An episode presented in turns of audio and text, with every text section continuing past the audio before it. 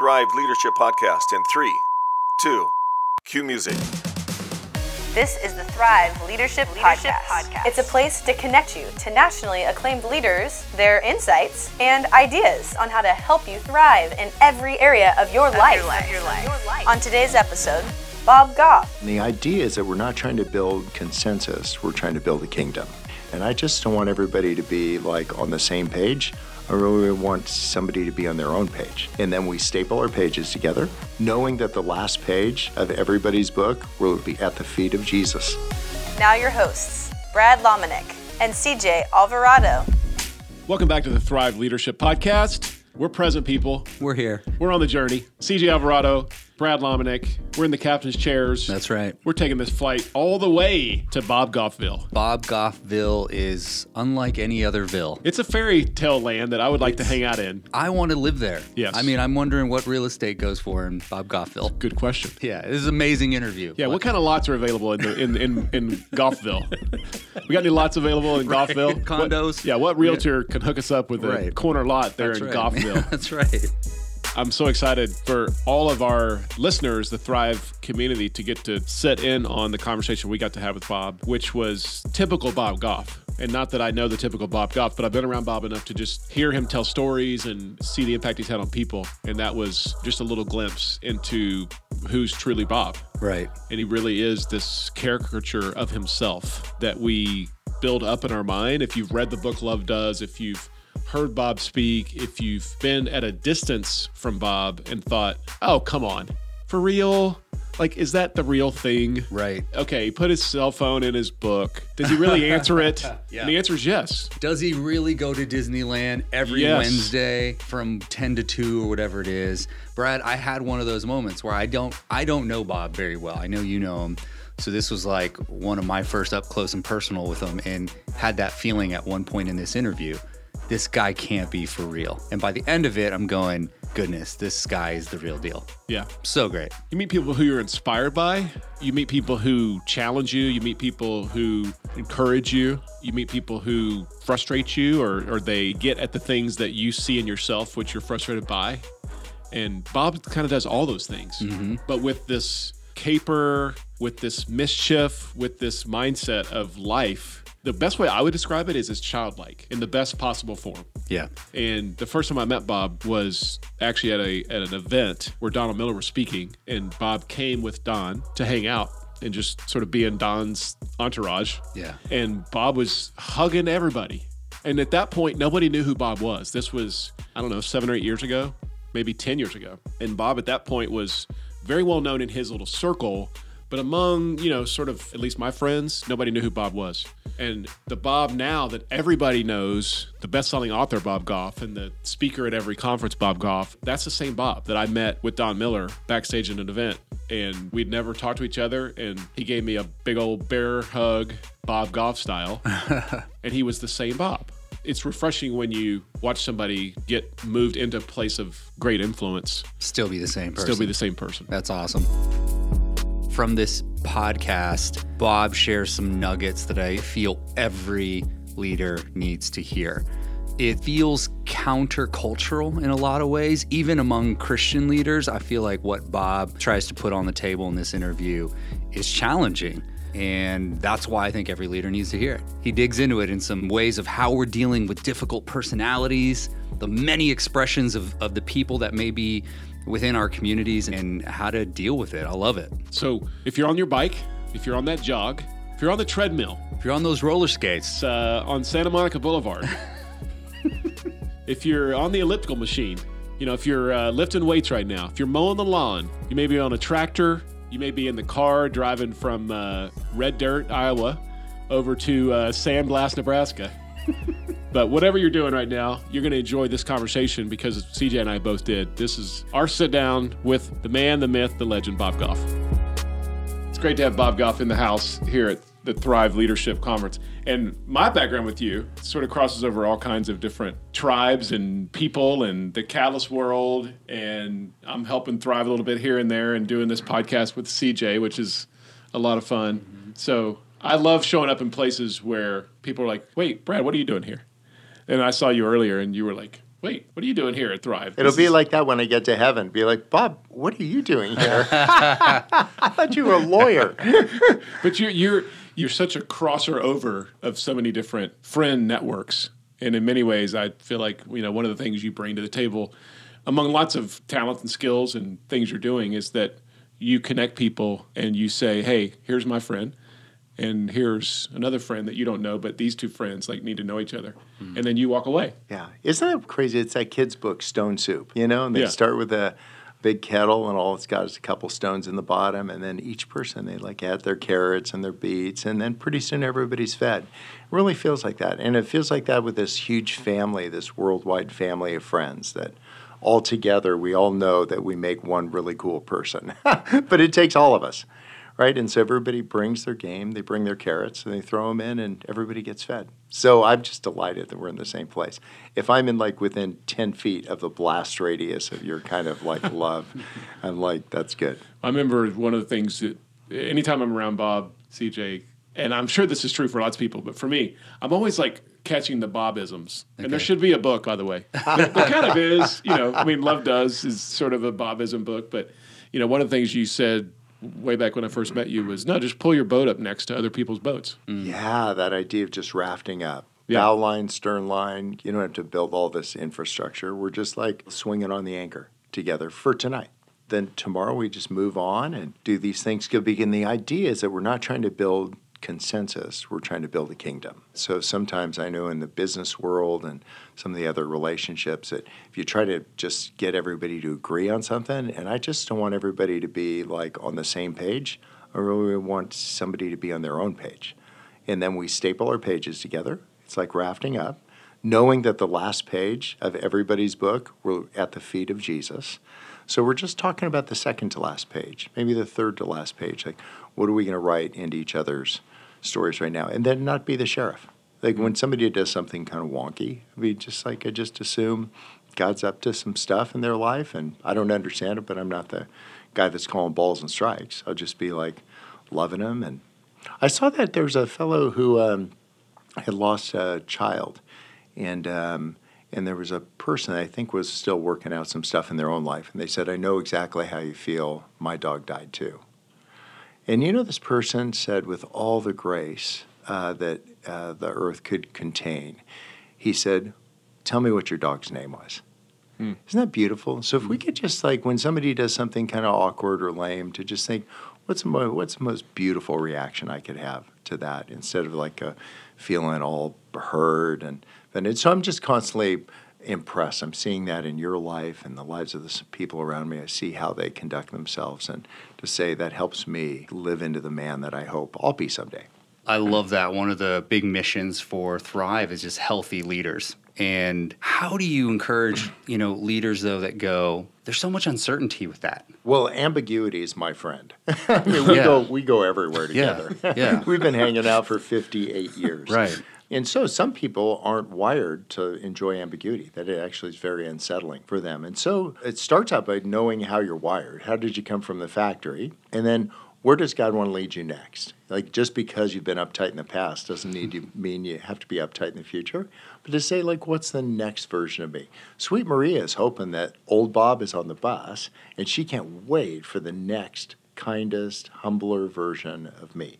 And so, for leaders that are feeling like the ambiguity of the circumstances are dogging them, maybe they thought of like kind of the next version of them. Maybe a few years from now, if you could just kind of cast that one forward, you'd see that like this actually isn't such a big deal. It's hard in the moment, though. Sure. How would you describe yourself from a leadership perspective? And this is a leadership podcast, but somebody said, Bob, what kind of leader are you? It's a benevolent dictator. Hmm. I'm just a really low key. Uh, my perception is I'm pretty low maintenance guy, but we don't spend a lot of time deciding what hill we're going up. We just decide go up the hill. I don't want to have a lot of conversations about it, and I want to talk. to the guy that wrote that uh, terrific book, "When Helping Hurts," that's terrific. But I, I just hope that millions of people weren't thrown off the scent because nobody wants to hurt anybody, and so they stopped helping. And what we do is we substitute hoping for helping. And hoping isn't helping. Hoping's just hoping. And so what our brains tell us is when we're really hoping for something, that our brains say, You're really helping. But I just want to have like a that benevolent dictatorship model to say, let's just go help. And then somebody will say, here's four things you need to change about that. I'm just really not interested in those four. They're, and I just assume they're right. I don't assume they're wrong. I go, like, probably really smart guy. But I just want to be so busy getting it done that I don't spend, I'm not trying to make a term paper here. I just want like somebody to not die. Um, so one of the things is to just knowing that it's stone soup, that the person they're throwing their carrots into, and that's terrific. No judgment in that, but I just I finding out how everybody's feeling about everything. It wouldn't be my strong suit. I'm not against it. If that's working for you, that's great. But I feel like I just want to make some moves because a lot of times you spend all this time planning it and not that much time doing it. And so, whatever I can write on the back of a barf bag on the way to Somalia, that's the plan. I love it. I think a lot of people too would say, "Man, if I could only hang out with Bob Goff one day." So, so many people have read your books. They look at your life and they go, "Wow, if I was friends with Bob, that would sort of make my life complete." So, what's a normal Bob Goff day look like? Is there a normal Bob Goff day? Yeah, I was thinking about how when you talked about this making our lives complete, I've heard that from couples that they say like he completes me or she completes me. And I really have this underlying premise that Jesus completes us, that we don't complete mm. one another. And so when there've been folks that I've thought, wow, they are really interesting. Then that's just terrific. And knowing that Jesus completes us, and then we get to meet people along the way, and that we're totally accessible. You you want to see me? Go to Disneyland on you know, Wednesdays from ten to two. I'm literally there every Wednesday and there'll be 10 people waiting. It's awesome. So, a normal uh, day for me is usually has to do with visiting with people. Like, I'll go somewhere almost every day and yeah. visit with people. And that's really informed by the next guy. It's like the next version of me is going to be a grandpa. He's not going to be with anybody. And so, back that up. You could pick your life and then backfill your career and what you do as a day job behind that, rather than a lot of people pick their career and then backfill their life with whatever's left over. And I just want to say, who do I want to be? Grandpa. What, what am I going to do? Be available and be home. So, what am I going to do now? Be with everybody. But I usually get home for supper. Today we had lunch together, then I zipped up here, but I don't miss many meals with Sweet Maria. We share a car, not because we're going green. We just like we like having things in common, right? That's what I'm trying to do. Like that's a simple version of how we're understanding marriage and this relationship is just have more things in common. So we share this old suburban we've had since the kids were in kindergarten, and um, and it's terrific. So we spent 20 hours in it yesterday, mm. going to these different places to visit with people. It's terrific. I had a great time. Are you a different father with your kids being grown than you were in the house, teenagers and? Yeah, I think I get more direction when uh, the kids were under the roof about what we were going to do. Like the boys and I, we all bought Harleys, and uh, we didn't know how to ride them, but we bought them and we rode from Mexico to Canada. By the time we got to San Francisco, we knew how to change gears and everything. So that would have been one gear for uh, totally. we just wound that thing right up. Um, but so that would have been like my idea uh, when the kids were, you know, high school age. But now they're all out of college. Two of the three of them are married, and so it's really just kind of fitting in to what they're doing. I just want to find navigate where it just be that fun dad who like pops in, super low maintenance.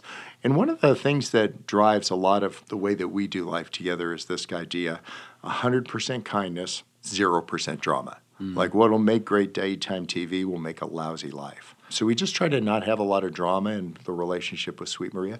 She's never raised her voice or said a crossword to me in the 35 years I've loved her, or the 32 she's loved me back. And it's a target rich environment. I mean, there's plenty of things. That's hard to believe. Bob. But it's just like zero drama. And if she can speak her piece, she say this, this is what uh, is how I felt or I did. But we have these just like very honest conversations, It's really it's been beautiful. And you get to decide in your family and in the relationships that matter to you, how are you going to go? And I would pick 100% kindness, 0% drama. Mm. If you feel like drama, like just snuck into the room, just call it out. It's a trespasser, like you, out. I just want to get back to that. And part of that is just to assume everybody's motives are just terrific. How do you deal with the down parts?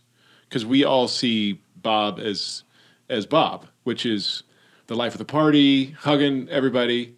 There's got to be points when you're in the room and you go, ah, I'm kind of sick of that guy.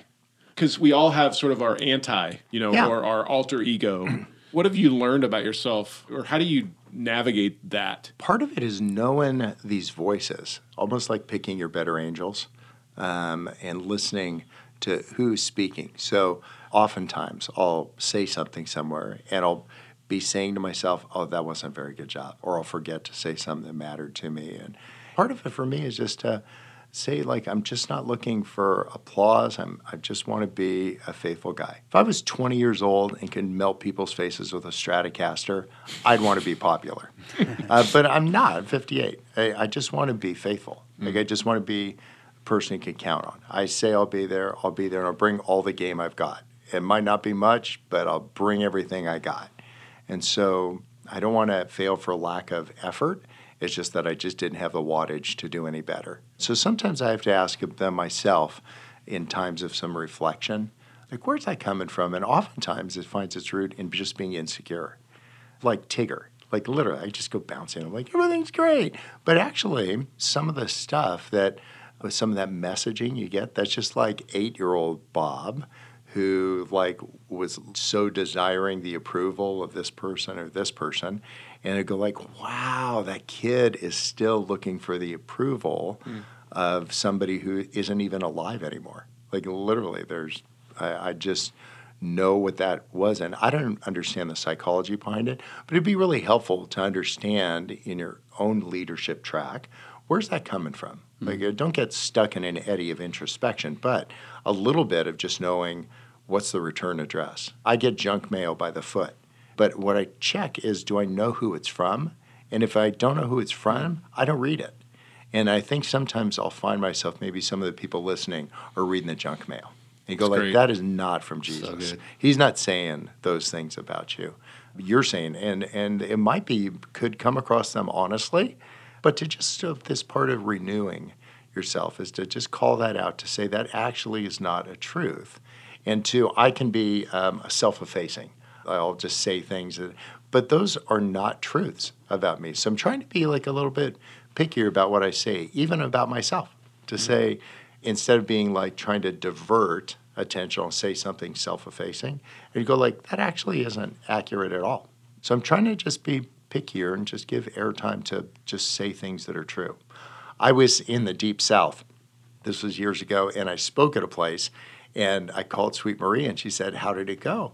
And i said i think it went great because a woman came up to me and said bless your heart she's like oh buddy you got shanked. Like literally. That does not mean you're awesome in the south. That means like you totally screwed it up.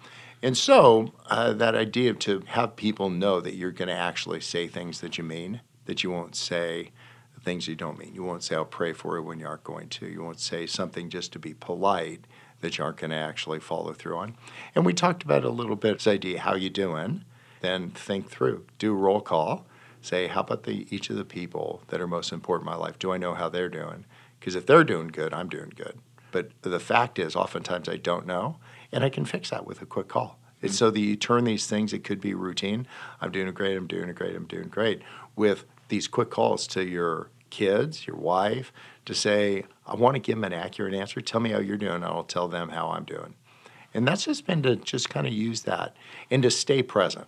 A lot of us, I can just speak for every man on earth, we're great at being proximity to one another, but not mm-hmm. actually present mm-hmm. with each other. We're thinking about 10 other things that are going on. And so I'm just trying to do that in my life to just actually be present. Like I'm all here right now. I'm not thinking about what just happened, not what's going to happen. It's just a couple friends together talking together. That's huge. I mean, I think as you know, as we are either leading teams, organizations, families, it's easy to just get worn down, or you, you start carrying it all. You know. So, are there any tools or practices, or is it just a matter of? I mean, for you, it's just a matter of sitting sitting down somewhere? I mean, what does that practice look like for you, and and how might that help another leader? I would think uh, some of it is situationally. Like, so for instance, if you're a leader that isn't married yet, I would spend a lot of time if that is something that you're going to do. You think getting married? I'd be really picky about who you get married to. Sure. Because if you pick the right person, I mean, you just figured out 85% of your life. And if you picked the wrong person, you just figured out 95% mm. of your life. Hmm. Because you'll spend all your time blowing this tire up that's got a hole in it, right? and so, this idea of being like super picky about that. And if you are married, then be picky about some of the people that you surround yourself in the workplace and other things. I'm a hugger with everybody except all these gals at work at Love Does because it'd be creepy if I'm like hugging them all the time. So what I do is I just give them blessings. I like I don't even know what they are, but it's like duck duck goose around there. But like w- bef- literally every time I walk in, to just say it worked in the Old Testament, I'm like, to just tell them, just pause for a moment, say, "You're a woman of virtue." This is uh literally one thing that I appreciate about your your loyalty this week, how you had my back. So just having that intentionality to just pause for a moment, and it's not a card trick. It's that you just pause to say like, "Wow, what a treat that we get to." And there's some people that aren't with us anymore. So it wasn't like we ran them out of town, but just they didn't have that whatever it was that synced up and kind of represented who we were and how we do things. So you do that with graciousness and all that, but with resolve to say like immaculately going to be very picky about who we're doing life with. And if you could be that way with your circle of friends, with people, just super intentional. You're not sizing people up. Only undertakers do that. What we're trying to do is to see who is it that we're moving in the same direction of, that we want to build a kingdom and not get wrapped around the axle trying to build agreement about everything. Talk about the uh, the Dream Dream Workshop, Dream Academy, the things you're launching and you have launched because it's those really exciting. A grandpa uh, 1.0, right? Instead of Yeah. me being in Tallahassee and Cleveland and Buffalo, um, I thought, what if we bring the party to San Diego? Not a bad place. Absolutely. Uh, so that's what we do. We have people come and we visit for a day and a half. And then the fun part is what happens afterwards. We just stay in touch. So there was a young lady that came and her big ambition she wanted to be a speaker. So the last event I went to, I just brought her out on stage. I held hands with her, brought her out on stage. I'm like, go. 2,000 people here. Just start. Amazing. Yeah, so she didn't have to talk about what she hoped to do someday. So now we're talking about what just happened. So that idea, what if we were hoping for other people what we're hoping for ourselves? Hmm. And so what I'm the big winner in this thing. I get to like kind of find out what somebody's hoping for and then say, what are the next steps? Not all the steps, but what's the next thing you're going to do? And then we get to touch bases about it. It's been kind of fun. and people they can register for that. I mean, it's you do have a limited number of spots. Yeah, but yeah. they can. It's not like it's reserved for only a few people. I mean, this is available for anyone who wants to Yeah, it's been be kind part of of it. fun for us. And then we, uh, I think we're just learning. We're just trying to mix up. The first thing we used to do, we called it, it was Love Does, and I rented the Tacoma Convention Center. Literally put up the house as collateral. And I, I didn't tell Sweet Maria, but we uh, charged everybody a ton of money to go, and then we threw all the money in this big bowl. And then we told everybody, if you need some money, I mean, there's a lot of it in there. And if you want to put in some, you can, or take some, whatever you want. We're giving it all away anyway. Hmm. And then we left it out overnight for the convention center staff. It was awesome. It was just, we get to create our own economy. We did the next one we called Living Room. And we said there's, like, you could fit maybe 30 people in our living room, like 60 if they were all standing and squished like sardines. So we said, like, eh, you know, 10 o'clock on Thursday, you can sign up. And 850 people signed up in four minutes. And so we had the 60 come over and we hung out. I didn't tell them who was going to play, who was going to speak. It was like this idea that Jesus invites us on an adventure. And we kind of keep turning it into a business trip. And he keeps saying, like, let's turn it back into an adventure that's back to ambiguity. Like it, like foxes have holes. Yeah, people came. What we did for everybody else, we rented the House of Blues in uh, Disneyland, and all everybody showed up there. And I bought them all tickets to Disneyland. So we did the breakout sessions in Disneyland. So if you want to talk about your future, there was a speaker in Tomorrowland. And if you want to talk about your biggest fear, there was somebody at the Haunted Mansion. Propaganda was in the Magic Castle. Danielle Strickland, who works with the homeless, she was on Main Street. It was awesome. That's amazing. Yeah, so that idea, just just that uh, winsome approach to whatever you do. And it's usually just a quarter of a twist. So, and that would be for your leaders to think, what are you doing? And if you gave it a quarter of a twist, what would you do? That's how they make wine. Do you know that's what they do? They'll go into the cellar, give it a twist. What happens is the sediment sticks to the glass. That's how you have clear wine. Just keep giving it a quarter twist. Hmm. And if you could just keep doing that, we're not looking for efficiency. I'm not trying to be efficient in the way that I love Sweet Maria. I'm trying to be available. If we could do that and lose all the green rooms, I mean, I can't picture Jesus sitting in- in a green room eating a Snickers bar. Um, he would just be with people. And if people aren't your thing, then find something else to do. Yeah. Gi- Give us an update on what your community has been doing in Africa because it's really exciting. Yes. The next stop is Congo. There's uh, this long history of Congo. Uh, there's uh, King Leopold, and uh, 15 million people died. It was just this horrible thing a century ago. Well, his great, great, great, great, great, great, great grandson has moved back into Congo to win back the family name. Is that hmm. awesome? You know what his name is? Emmanuel. No way. That's awesome. So we're going to start a school there. We're literally putting speakers on the bottom of helicopters, flying over the jungle, and inviting these 70 warring rebel groups to send all their kids to the school. Wow. What could possibly go wrong? Can you imagine parent-teacher conferences? It's going to be so rowdy. Yeah, but that idea to fail trying, just give it a whirl. A bad day is not trying. A mm. bad day isn't to have one of my silly ideas like not work. It's just not to give it a whirl and see what might happen, knowing that we're not looking for a bunch of applause. We're just trying to be like kind of like a feather in the balance. Is there any way we could prove a concept and then somebody smarter, more organized could come along and do a better job with it? And next time I'm taking the malaria meds, literally, I could have avoided getting malaria for a nickel pill and a half a glass of water. cost me 180 grand. oh, That's not really something you wish for your friends. But it's a great weight loss program. 25 pounds. Literally. You should forget all these Oprah diets. Just get malaria. get malaria. Yeah, hook oh, you up. yeah. I don't think I want to sign up for that one. Yeah. But a lot of the, I got back from Uganda and I went to nine cities before I got home. And I just, each city, I was getting more and more tired. And I didn't know I had malaria. I just thought I was tired, just worn out. And I could say, like that, just the parallels to our lives that we're just, some of us have seasons where we're just worn out.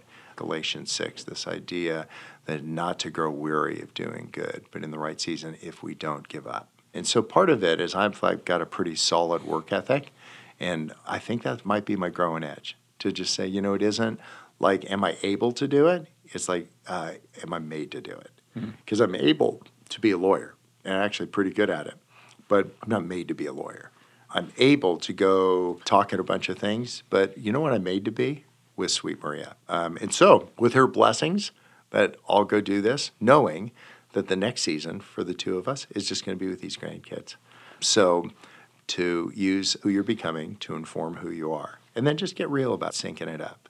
Like just that idea, just like sync up the audio track in your life with a video track. Mm-hmm. Because if people see us doing all this stuff and you want to be the same person on the surface that you are 30 feet deep. And if there's ever a disconnect, then don't feel bad about it, but I just say sync it up again. I loved hearing you and Maria were both on Carey Nieuwhof's podcast.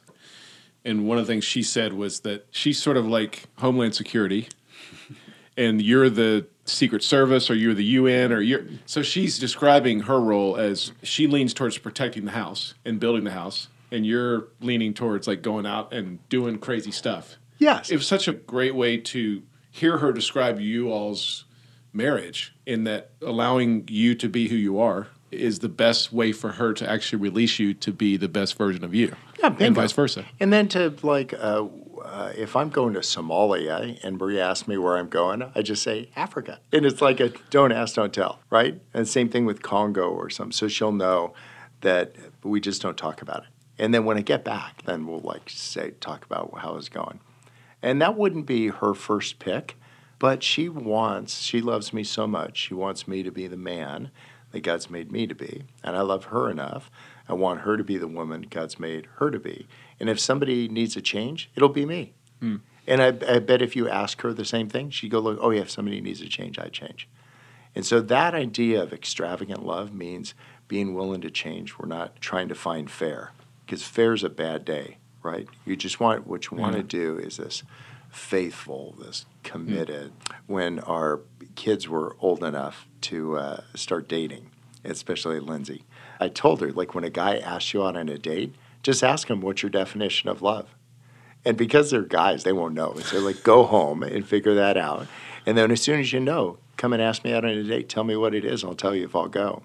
And if they say it's like butterflies, you know, like you can get that from bad pizza. But but love is sacrifice and commitment. It's that easy. Sacrifice and commitment. And if they don't get the sacrifice and commitment, just still go out, but it's just dinner and a movie. So if you find people and surround yourself with people who have the same understanding of what love is, you'll do terrific things. It's not a pop quiz, but they just show it in their life. They understand it involves sacrifice and it involves commitment. And then just do a bunch of that. So good. If I'm being honest, I go, Bob, are you for real? you know, like I go, where does this come from for you? You know, I think that it's inspiring. And I go, for leaders that are maybe listening, going, I need to tap into that freedom, that sense of generosity and graciousness and love. Where does one start? There's a friend that a lot of us have in common, and uh, it's Al Andrews, and he's got this outfit in the Nashville area called Porter's Call. And I asked him, like, what's the name of the porter? Like, what's a, I think of that as like a Sherpa who carries my latte machine to the top of Everest. but a porter in the Benedictine tradition meets people at the gate each day and says, "How can I help you on your way?" And I think if we just realize that we're just porters, and that the Sherpas, eh, we have a place in uh, Nepal that we spend a lot of time. And the uh, Sherpas don't tell the hikers what hill to go up. They just find it whatever hill you want to go up. And most of the time, the Sherpas just tell them what they don't need to take. Like literally, you don't need to carry all the stuff up the hill. And so there'll be a pile, tons of all the equipment they thought they needed to go up the hill. And a wise Sherpa just says, you don't need that. Hmm. and, but, and then you pick your hill. We'll go up it with together. Hmm. And I think that we're part porter and part Sherpa. We just go and we greet people at the gate. We say, how can I help you on your way? Like it just, is there anything I could do to be helpful to you? And then in leadership, we're part Sherpa. And we say, you just pick your hill, but you don't need to carry all that stuff that you've been carrying, all the guilt, all the this false sense of like you need to control this kind of thing. And so that's what I want. Wise Sherpas in my life, wise porters that will greet me. They'll say, Where do you want to go? And part of it is just knowing what you want. Mm. Like, what do you want? If you want a Porsche, just get it out there. I want a Porsche. You're not going to get one, but just like get it out there. you know, so if you could just get real about what you want and then to kind of upgrade from there to say, well, what if we want something more? Like, I mm. want to do things that last, not a bunch of stuff that just worked. Pet rocks worked for a while hmm. until people figured out I just spent 35 bucks on a rock. right. So he didn't last. nothing. But loving people lasts. It doesn't always work the way that you thought it would, but extravagant love, it becomes a rhythm in your life that you just say, I'm just going to give it away, not expecting that I'm going to get this echo back each time, but I'll just release that and it goes where it goes. And there's some evenings I just feel like I did an okay job at that, and other times, not, but I'm just not going to let those lesser voices start speaking to me because I don't mm. think Jesus says, like, you really screwed that up like that you could have done better. I think there's things to be learned, but I just I'm really picky about the voices that I'm letting kind of direct me, and it, with tons of humility, knowing I could have probably done better. And where do I go? To forget where I've been, but where I'm headed. How can I do that? Is the next humblest version of me. My best Bob story is that he a couple years ago sent a package to the Catalyst team, and we didn't know what it was, but it was a fairly large box.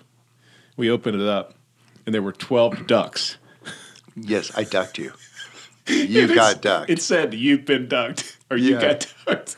First of all, the surprise of getting baby ducks, live baby ducks. No, real ducks. yeah, real duck. live baby ducks. I'm thinking In the- chocolate ducks No, no, or no, no. something. Live baby ducks in the mail in a box. Oh my gosh. So we had like our own little duck farm for oh Totally. several weeks I in saw the some office. pictures of you sitting there playing. They're really mesmerizing. And ducks are pretty cool because they go through adolescence in like four days. Yeah. And then they just like fly away. we It's ended, up, we ended up giving them to a lady who had a had some farm land and a pond, and they're still out there. We They- release these ducks for I bet we've done hundreds and hundreds. We just we raise them in the backyard. We used to incubate them as eggs, and then they'd hatch, and the kids would have a blast. And that wonder, like to just say, I wonder what would happen if. And that's where every great caper starts with this idea of what if we, mm-hmm. and that's when the music changes. And so, to the point of this, syncing up your audio and video track, find the right music score for your life right? To just say, like, this is where it gets really good. Living in constant anticipation. It's not just brain candy, but just living in anticipation of what's going to happen. That's the Acts Church. They were living in constant anticipation, having their minds blown, but just saying, I wonder what's going to happen. Didn't those words burn? That's what I want, that mm. kind of engaged life. Thanks for sitting down yeah, and having a thanks million. conversation. Good being with you guys. Thanks It's a bunch. Bob Goff. Amazing. Yes. I mean, how many nuggets was in that? Every time I'm around Bob, I've usually fill up pages of moleskins. Funny, not funny story, but the first time I went and hung out at his place up in British Columbia, which is sort of legendary. Yeah. And it's the lodge. He allowed me to come up and spend several days working on a book. Okay. And it was just an unbelievable place to write. There's certain places when you're so inspired.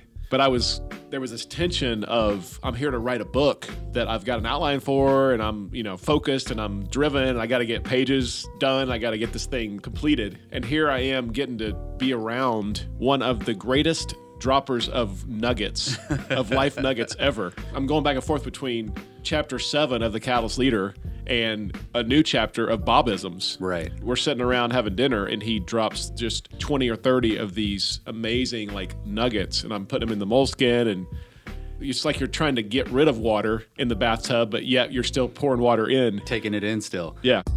So I've got pages still in moleskins of every time I'm around Bob that he has these little Bobisms. Yeah. I mean, they truly are. They're Bobisms. Yeah. They're things that you can start to hook into your life that will really help you. Yeah, there's so many in this interview where he shares that perspective and you just start to see how that is playing out in so many different circumstances in life. It is just incredible. I mean, one of the things that came out that I thought was really cool, and I want to hear your thoughts about it, is his comment about 100% kindness, 0% drama. So good. I mean, like, how much ego has to be out of the Right. equation in order to be experiencing that? And you know? most organizations, if we're honest, most people in organizations, in many ways, create their persona and their reason for existence based on drama. Exactly. What What do you talk about in the break room? Yes. What do you talk about on the phone call? Right. I do this quite often. I'll listen to people's conversations on a on a setting in a sky club in an airport. Mm-hmm. It's a great place to start listening to people's conversations and just start taking a survey of what are they talking about if they're talking to a coworker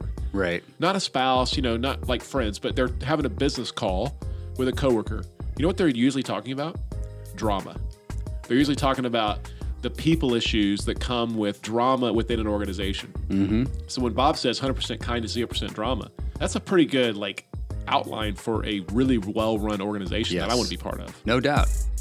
And he's got a bunch of these. I mean, one of the other things that he had mentioned was this idea about living in anticipation, Yes. embracing the sense of the adventure and uh, and all that that entails.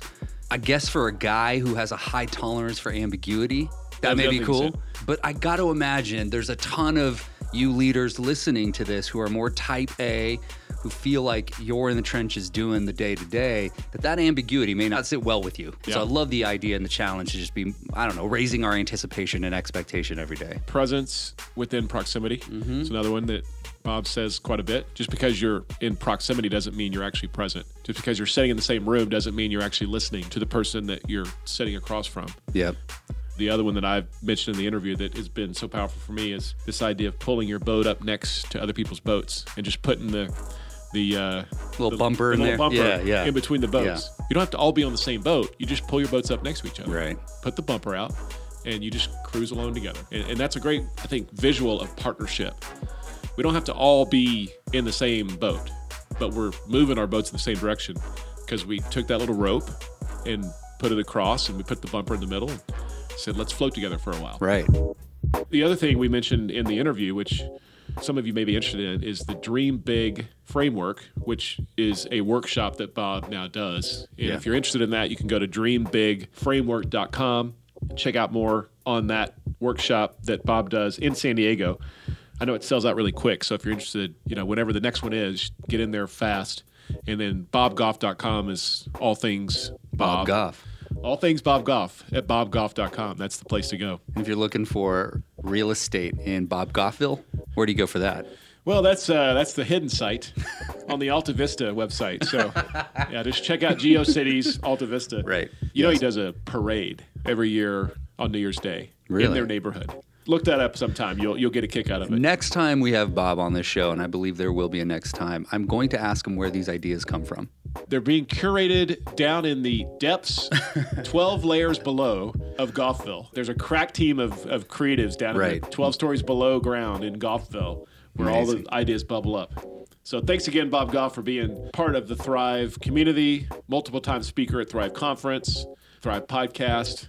Bob's a friend, and we appreciate what he does and who he is. So pay attention to what he's doing because I'm sure right. he'll have a new book coming out sometime soon Very soon. that we'll all want to read. So thanks for being a part. Thanks for listening. Thanks for being on this journey with us. And if you want to hear more incredible interviews like the one we've just had with Bob, be sure to subscribe to this podcast, rate and review it. That will be incredibly helpful to us and to this community. And then if you want to reach us by email, you can. You can reach us at podcast at thriveconference.org. Until next time, this is the Thrive Leadership Podcast. The Thrive Leadership Podcast is hosted by CJ Alvarado and Brad Lomenick and is produced by Kip Johns. To download and share this and other Thrive podcasts, go to thriveconference.org.